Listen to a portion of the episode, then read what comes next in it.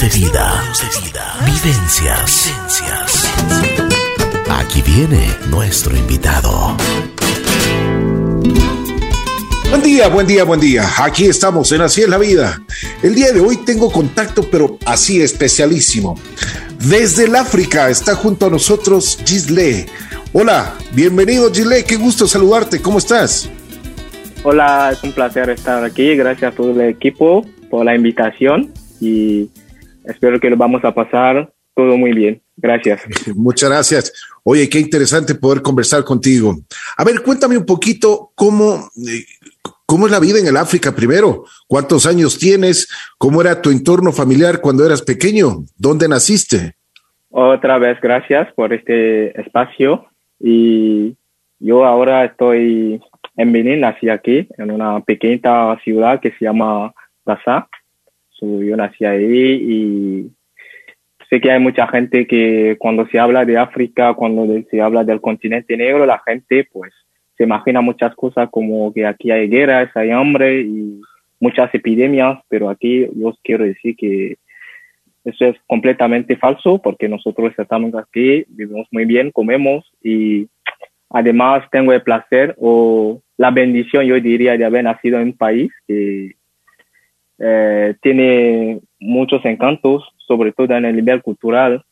Eh, tenemos una, una gran riqueza que es nuestra nuestra religión, el vudú, el animismo, de que hay mucha gente que lo que vende Hollywood, y con la gente en trance, que el muñequito con esclavos, eh, se refiere a esta imagen negativa, la gente lo suele asociar al vudú, es nuestra religión, pero yo os quiero asegurar que esto no tiene absolutamente nada que ver con lo que practicamos aquí.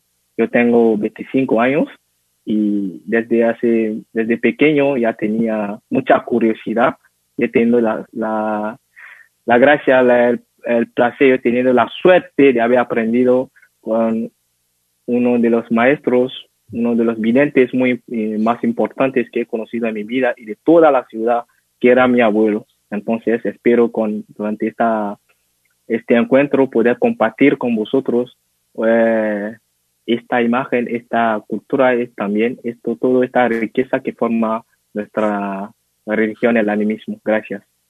Oye, una pregunta, vamos, vamos, vamos por partes. Tú hablas bien el español, ¿dónde, dónde lo aprendiste? Bueno, también soy un gran fanático de las lenguas, entonces yo me he apuntado a un curso sobre todo para poder estar en contacto con mis hermanos que han sido llevado a la, a la fuerza durante la esclavitud. Entonces yo desde hace muchos años también tenía esta curiosidad de saber lo que ha sido de ellos y también como eh, buscando, indagando, yo me he dado cuenta de que la mayoría de ellos han sido llevados a América, sobre todo a América Latina. Entonces, como hablan español, me he dicho, pues para comunicarme con ellos tengo que aprender este, esta lengua yo me he apuntado un curso también en la universidad para profundizar esta lengua y poder comunicarme con ellos. Oye, una, tú dices una, una gran verdad, de que comunicarte con tus hermanos que fueron eh, llevados en el mundo por la esclavitud, es una, una, una raza muy, muy, te diría, muy sufrida, ¿no es cierto? Con este tipo de, de, inconvenientes, este tipo de problemas. ¿Por qué crees que se dio esto en el África? Porque creo es que la pregunta, no sé si, si me lo pude hacer más eh, explícita, es que no, no me ha quedado muy claro. Yo te decía que por qué, por qué existía la esclavitud en tu continente, en África. ¿Qué pasó? Ah, vale. ¿Por qué existía la, la, la, esclavitud? Yo antes de, vamos a hablar, antes de la llegada de los europeos aquí, sí que hay muchos escritos que dicen que aquí había mucha esclavitud, pero antes no había lo que llamamos esclavitud, había, eh, había como una especie de lo que nosotros llamamos de ayudar, son trabajos forzados. Por ejemplo, eso es normal cuando una persona, cuando uno, un reino, pues conquista otro. Entonces, la gente de este pueblo, pues, tenía que trabajar como para pagar un tributo. Es lo que la gente hacía. Pero de este no había que sacar ninguna rentabilidad. Entonces, cuando los europeos llegaron aquí, ellos, claro, necesitaban mucha mano de obra para poder eh, trabajar en los campos. Entonces, como en África había mucha gente fuerte y ellos habían visto también, vamos a decir, mucha gente para trabajar. Entonces, eh, decidieron pues aprovechar, aprovechar de, las luchas, de la pequeña guerra que había aquí para poder eh, desempeñar, vamos a decir, su, este comercio. Pero hay, cabe notificar que algo muy importante, que es lo siguiente, si no hay comprado, eh, gente para comprar, nunca puede haber vendedores. la gente, el hecho de, sí, la gente nos dice, bueno, que bueno, no a echar toda la culpa a los europeos que vinieron aquí para comprar, porque también la gente, nosotros participamos, digo nosotros, nuestro reino participaron, pero cabe también decir que ellos no estaban libres. Hemos conocido el caso de muchos reyes, muchos reyes de aquí que han dicho, no, yo no voy a vender a mi hermano, yo no voy a vender a la gente, pero que han hecho la gente, que han hecho los europeos que llegaron aquí, es hacer todo lo posible para hacer un golpe de trono, digamos, han quitado a estos para poner a títeres. Incluso llegaron a vender los propios reyes como esclavos para decir que vosotros tenéis que hacer lo que decimos. Si no lo hacéis, pues os vamos a demostrar por todo, todos los medios que nosotros somos los dueños. Es cierto, yo como lo digo, que no vamos a echar toda la culpa, porque es un 50%, vamos a decir, de cada lado, los europeos tienen su culpa, nosotros también tenemos la nuestra. De acuerdo. Una pregunta, ¿cuál es el idioma oficial en, África?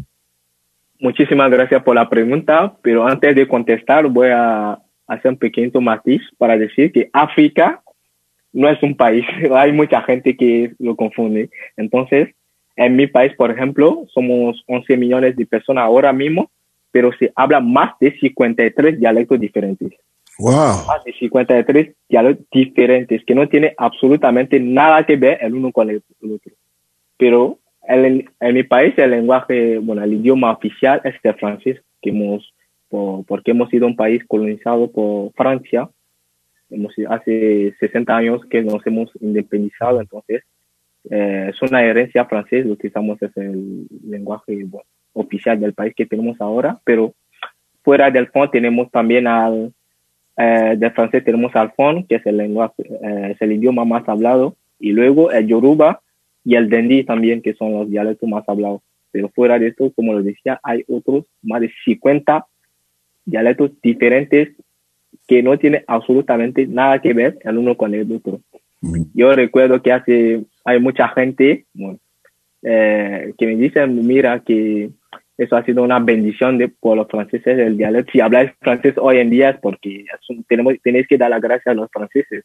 Y yo siempre eh, me gusta recordar que antes de la llegada de los franceses, antes de la llegada de los europeos, nosotros teníamos un lenguaje. Eso no es que nosotros nos comunicaba con signos y de, ah, tú ven aquí, no, no, no. Nosotros teníamos ya un lenguaje. Esto también hay que dejarlo muy claro. Una cosa, eh, sobre la, religión. ¿Existe una sola religión en, todo el África? No, existe muchas religiones en África, pero la religión principal, la religión africana, la religión que realmente se identifica al africano, al nombre negro, es el vudú, es el animismo, porque esa es la religión que existía antes de la llegada de los europeos y de los árabes también, porque fuera del, animismo, que era esta religión, también se practica la religión cristiana y el, Islam también. Ok, Gilei, a ver, tú hablas de, de 11 millones que existen en tu, en tu país. Sí. dame un poquito más referencias sobre las raíces que ustedes tienen. ¿Cuáles, por ejemplo, cuáles son las actividades, las actividades que ustedes producen y, y, y tú decías, mucha gente tiene una idea equivocada de lo que es el África. ¿Por qué no nos cuentas un poquito la realidad que ustedes viven?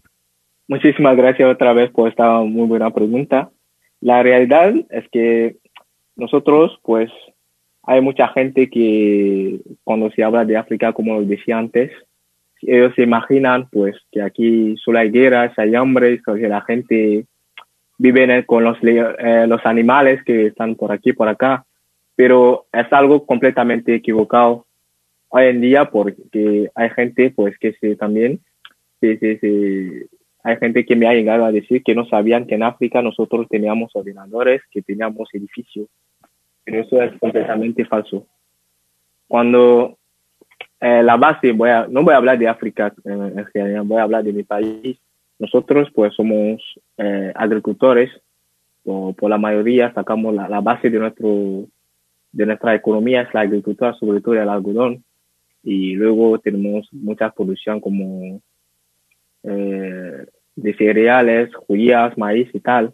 Y es lo que realmente nos, eh, nos ayuda, que es ahí es donde sacamos casi mucho, eh, es nuestra fuente para sacar la economía. Pero también hay que notificar que en África hay muchos países como Congo, que son países súper ricos. Y no estoy hablando solamente de, de, espacio, estoy hablando de, de la riqueza del subsuelo estamos hablando de petróleo, estamos hablando de, de, oro, estamos hablando de diamantes, estamos hablando de, de cobalto, estamos hablando de muchas riquezas que infortunadamente no nos aprovecha, no sacamos provecho de esto y porque eh, hay muchas cosas, hay muchas cosas que si digo aquí la gente no se va a poner contento porque sabemos que hemos tenido nuestra independencia, pero eh, las colonias siguen presentes aquí. Francia sigue presente, Inglaterra sigue presente, Estados Unidos están aquí, están por toda parte aquí y sacando como quieran todas las recursos, todos los recursos de África, por lo cual hay mucha gente, hay muchos africanos y la gente que prefieren, porque no tienen eh, elección, prefieren pues eh, dejar su país para intentar eh, alcanzar Europa. Eso porque ya no tienen recursos, hay guerras y hay muchas cosas. Entonces ellos, como no tienen otra solución, pues dicen, pues yo voy a intentar mi suerte en Europa, se meten una patera para llegar, intentar llegar a, Europa. Eso es uno de, de, los motivos. Entonces, cuando la gente dice la inmigración es algo además que siempre ha existido y la única solución para acabar con esto es una es dejar África, África en paz. Si la gente realmente deja África gestionar sus recursos como ha de ser, lo que vamos a, nos vamos a desarrollar porque África tiene muchos recursos. El problema o lo que pasa es que la gente no la deja en paz. Y luego se, la gente se extraña de que la gente, hay muchos africanos que están emigrando hacia Europa. Gile, una, una pregunta. Tú hablas de que existe mucha riqueza en, en tu país. Me hablabas de diamantes, es, es, conocido que, que van a muchas personas, especialmente desde Europa, para, para comprar diamantes. Cuéntanos un poquito sobre, ese, sobre este tópico. Ah, muy bien, muchísimas gracias. Eh, estaba hablando de, de, Congo, estaba hablando de Congo, está, también voy a abrir una meta sobre África del Sur, también que son muchos países muy ricos. Estaba hablando de Benin, que es mi país donde estoy porque si os fijáis muy bien, los países que más tienen recursos es allí donde la gente hay muchas guerras. Hay guerras, hay gente que ahora hemos conocido, bueno, antes habíamos conocido a, eh, a los Estados Unidos, hemos conocido a Francia, hemos conocido a Inglaterra, a, los, las grandes potencias que venían aquí para sacar nuestros recursos, pero ahora tenemos a China. Tenemos a China, los chinos están aquí arrasando todo. Si vamos, tenemos el caso de Congo, por ejemplo, vamos a ver que hay zonas que realmente pertenecen a China. Incluso los propios eh, oriundos de aquí no pueden llegar a estos sitios. China hace lo que le da la gana. Exporta, pues, toda, eh, toda la riqueza lo lleva a su país y la gente no aprovecha de nada de esto. La gente, y el problema es que la gente lo sabe y nadie quiere decir nada. O los que lo dicen, pues, eh, Luego tienen problemas con los propios políticos que son títeres que han sido puestos ahí por, eh, por, por los chinos, por los franceses y tal. Y por lo cual hay, hay esos recursos que tenemos ahora, solo no nos aprovecha nada. Por ejemplo, mira, yo voy a tomar el caso de Benin. Nosotros, pues es cierto que producimos, pues digamos, mucho algodón y tal, pero la mayoría de este de esos algodón lo tenemos que exportar es que no tenemos ninguna industria textil aquí y bueno, exportamos todo y luego tenemos que comprar las telas, tenemos que comprar todos los derivados con un dinero muy caro. Eso es lo que pasa. La gente pues viene aquí, los, eh, las colonias, Francia y tal, vienen aquí, sacan nuestros recursos y luego nos lo transforman en lo que nos lo quieren vender a un precio muy, muy, muy alto. Y eh, la, infortunadamente es que lo sabemos los africanos y nadie quiere decir nada. O los que lo dicen, pues están ahí, lo son, la gente los pone en la cárcel y tal. Hay muchas de esas cosas que sí está pasando ahora. Pues dile, eh, ¿qué tal es el turismo? De, ¿qué, ¿Qué clase de turismo tienes ahí en África? Bueno, voy a hablar de, de, turismo, voy a hablar de mi país, sobre todo voy a hablar de, de Benín, que es un país desconocido totalmente por el turismo, pero ahora que está abriendo poco a poco, yo trabajo como guía y el viaje que hace la gente aquí suele ser un viaje cultural, sobre todo para profundizar el tema de, del animismo, para profundizar el tema del vudú. Entonces la gente suele venir aquí para conocer etnias también, porque Benin es un paraíso para conocer etnia, eh, entrar en culto eh, en el mundo, hacer una inversión total en el animismo. Como les decía, ahora mismo estamos preparando, digamos, el 10 de enero, que es el Festival Internacional de esta religión. Y voy a aprovechar para decir que esta religión no tiene absolutamente nada que ver con lo que la gente ve en las películas, con las que ven de Hollywood. Nuestra religión es completamente diferente. Nosotros en la religión vudú tenemos nuestros templos, tenemos a nuestros sacerdotes, tenemos a los ángeles como en la, la iglesia, en la, eh, la religión eh, cristiana. Entonces, eso suele ser el tipo de viaje que la gente hace aquí para conocer culturas y también para aprovechar sobre todo el tema del animismo, porque Benin es la cuna del animismo. Si hoy en día tenemos a, eh, eh, a la santería y a, a estos derivados eh, tenemos al vudú, vamos a decir, ahora en Brasil y en muchos países latinoamericanos han sido llevados durante la esclavitud por africanos y les llevaron ahí. Lo que tenemos ahí es una adaptación de lo que hacemos nosotros aquí. Si la gente realmente quiere conocer eh, lo que realmente es el vudú, tiene que venir aquí en mi país para profundizarlo. Gracias. Pues Gillette, eh, hay, hay, hay, de lo que yo tengo entendido también, el, ¿cómo está este asunto de la cacería, especialmente de los elefantes? Porque tengo entendido que, que, que los, a los elefantes también les protegen muchísimo, pero hay personas que, que van a cazar. Eh, sé que es, prohibido eso también. Sí, sí, normal es prohibido y también eh, la gente lo sabe, está prohibido por el gobierno. Si la gente te pilla con los colmillos de un elefante, tiene que tiene mucho, vas a, vas a acabar en la cárcel. No se, acaba de, no se trata de pagar dinero para salir, no, directamente en la cárcel, pero a veces la gente no tiene medio de subsistencia, entonces se tiene que adaptar, vamos a decir, a, la casa furtiva. Entonces es lo que pasa. Pues si nos damos cuenta de verdad, es que la, los propios, la gente que va a matar a los elefantes para sacar los colmillos o, y tal, no lo utiliza para hacer nada. Ellos lo van a vender a otra gente que luego lo exporta. Todo este colmillo sale del continente. Es que lo se queda aquí para ser transformado. Entonces, como les decía en el principio, si no hay gente para comprarlo, la gente no va a matar a los elefantes.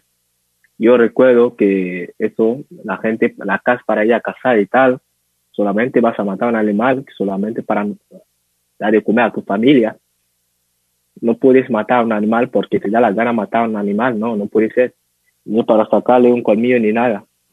El animal también tiene un espíritu, tienes un, eh, una energía que si llegas a matar a este animal porque te gusta, este te puede perseguir.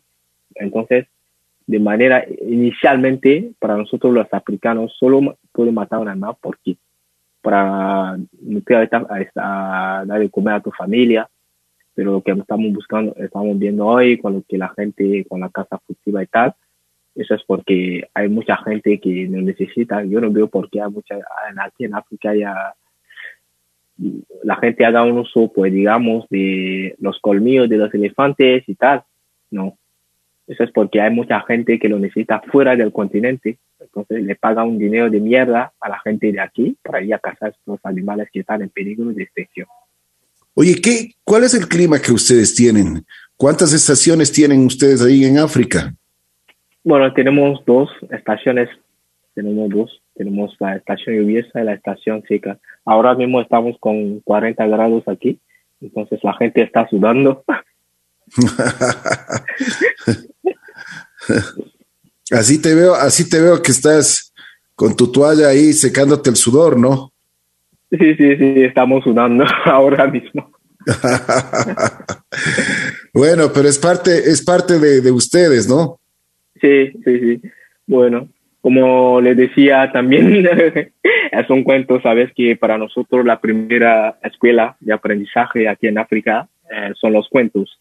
Entonces, para, yo recuerdo que algún día para aprender mi abuelo, bueno, que se ha ido a cortar leña, aquí nosotros decimos que una persona ha fallecido, es una falta de respeto hacia eh, el alma de esta persona. Entonces, él nos reunía con los demás eh, niños cerca, debajo de un babab, que es un árbol sagrado para nosotros, para contarnos un cuento. Y uno de sus cuentos favoritos era para explicarnos cómo tenemos a razas diferentes eh, en el mundo, porque tenemos a los eh, chinos que son, bueno, digamos, amarillos, tenemos a los blancos y tenemos a los negros. Entonces, él nos explicaba que algún día eh, había, antes en la tierra solo había mujeres, había mujeres que se aburrían entre ellas, entonces a ver el Edumare, que es Dios, en Yoruba, que decir el humano, entonces han ido a ver a Dios para decirle que necesitaban a, a gente, a otro, a, eh, a, la gente para acompañarles durante, en su vida. Entonces Dios, había tres mujeres, entonces Dios les dio tres muñequitos diferentes y les dijo que tenían que hacer un fuego y poner los muñequitos dentro. Entonces cuando, y tenían que esperar eh, 12 horas y luego sacar los muñequitos, digamos, del fuego. Y cuando entonces las mujeres súper contentas llegaron aquí, hicieron un fuego y pusieron eh, los muñequitos dentro. Pero, ¿qué pasó? Entonces, una de las mujeres que ya no podía aguantar más, no, no tuvo la paciencia de esperar eh, 12 horas, entonces le ha sacado, ya 6 horas después, ha sacado al muñequito de, del fuego. Entonces, cuando lo ha sacado directamente, este empieza a crecer, a crecer, a crecer y se ha vuelto un hombre blanco muy guapo. Desde ahí viene, viene la raza blanca.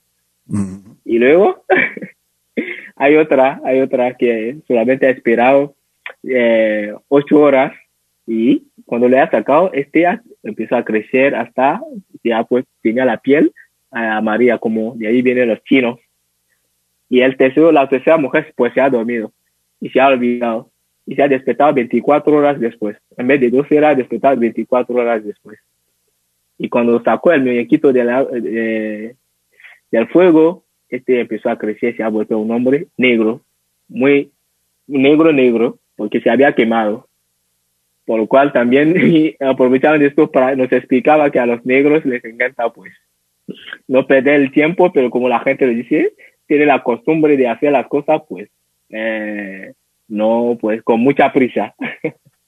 Oye, Gile, tú estabas hablando y me decías que hay un árbol sagrado. Sí. Cuéntanos un poquito sobre eso. Ah, el baobab. El baobab es un, es un árbol sagrado para nosotros porque cuando vamos a, yo voy a aprovechar para hablar de los betamarigues que son una etnia aquí en el norte del país y que suelen hacer sus rituales de iniciación dentro de esos árboles porque ellos vivían en la en el había en el hueco de este árbol entonces ellos vivían dentro entonces la gente se escondían hacían su vida dentro y las iniciaciones también se hacen en estos árboles porque nosotros creemos que dentro de estos árboles los espíritus de nuestros abuelos, los espíritus de la gente que han muerto, pues vienen ahí para, reunirse. Entonces, tú como persona, si tienes algún problema, puedes ir hacia este árbol para pedir deseos. Es costumbre, si llegáis aquí, ver a una persona con una gallina, con un poco de cerveza de mijo y un poco de harina de maíz y hasta este agua para hablarle, para pedirle deseos cuando la gente no tiene ni, niños, cuando la gente tiene algún, alguna enfermedad, pues llega a este árbol para hablar con este árbol y pedirle deseos para poder eh, recuperar ¿no? su salud o pedir algo para poder conseguir lo que quiera. Gisley, a ver, cuéntanos un poquito sobre el, los estudios, por ejemplo. ¿Cómo se preparan ustedes en el África? ¿Cuál es, cuál es el, el estándar de, de, de, de estudios que, que, uno puede aspirar? El, el estándar, la universidad o... No sé si es que tienen como nosotros tienes la primaria, la educación eh, básica, digamos, la secundaria y después, por supuesto, la universidad. Sí, incluso también aquí en África es el mismo sistema que tenemos. Tenemos la primaria, luego la, la secundaria y la universidad. Y ahí la gente se, una vez en la universidad, la gente se puede, pues, digamos, especializar en una carrera medicina, cultura africana si quiere, y muchas otras cosas, psicología, o sea, muchas ramas que uno puede hacer. Pero también, como lo decía desde el principio, también antes de todo esto, nosotros ya teníamos en nuestra cultura una, una forma de escuela que son los cuentos y también que es la vida de cada día. Entonces, pero para aprender tienes que aprender con la gente mayor, con los abuelos, con la gente que te enseñaba, te dice, pues tal planta más tal planta cura esto. Entonces, es eso era nuestra escuela. Te llevaba, te explicaba el porqué, el lenguaje de los tambores, ellos te, eh, te explicaban cómo funcionaban las plantas, cuál es el secreto de las plantas, cómo pedir eh, a las plantas, porque hay que pedir un permiso a la planta, hay que respetar a los animales. Es un poco todo lo que nosotros, eso era nuestra escuela antes de la llegada de los europeos, pero con el sistema ahora que tenemos, tenemos moderno, tenemos una primaria que la gente suele empezar cuando tiene seis años y luego la secundaria y, y finalmente eh, la universidad con el sistema, pues eh, tenemos tres años para sacar eh, el grado, luego el máster y el doctorado. Bueno, Gile, te quiero agradecer muchísimo el haber podido conversar un poquito y el haber entendido un poco más de tu cultura, de ese hermoso continente africano. Si quieres agregar alguna, alguna cosa adicional, con mucho gusto. Bueno, primero tengo que agradecer a todo el equipo por el interés que están demostrando hasta hacia mi cultura, mi continente, porque no es nada fácil, como decía desde el principio, la gente pues se sigue enganchando, pues digamos, a, lo que la gente vende de, de mi continente. Veo que eh, de nuestra cultura, sobre todo de nuestra religión, que la gente pues ha endiablado durante muchos años. Y también voy a aprovechar para explicar un poco por qué me llamo Gislén, porque como decía en el principio, es un nombre un poco raro.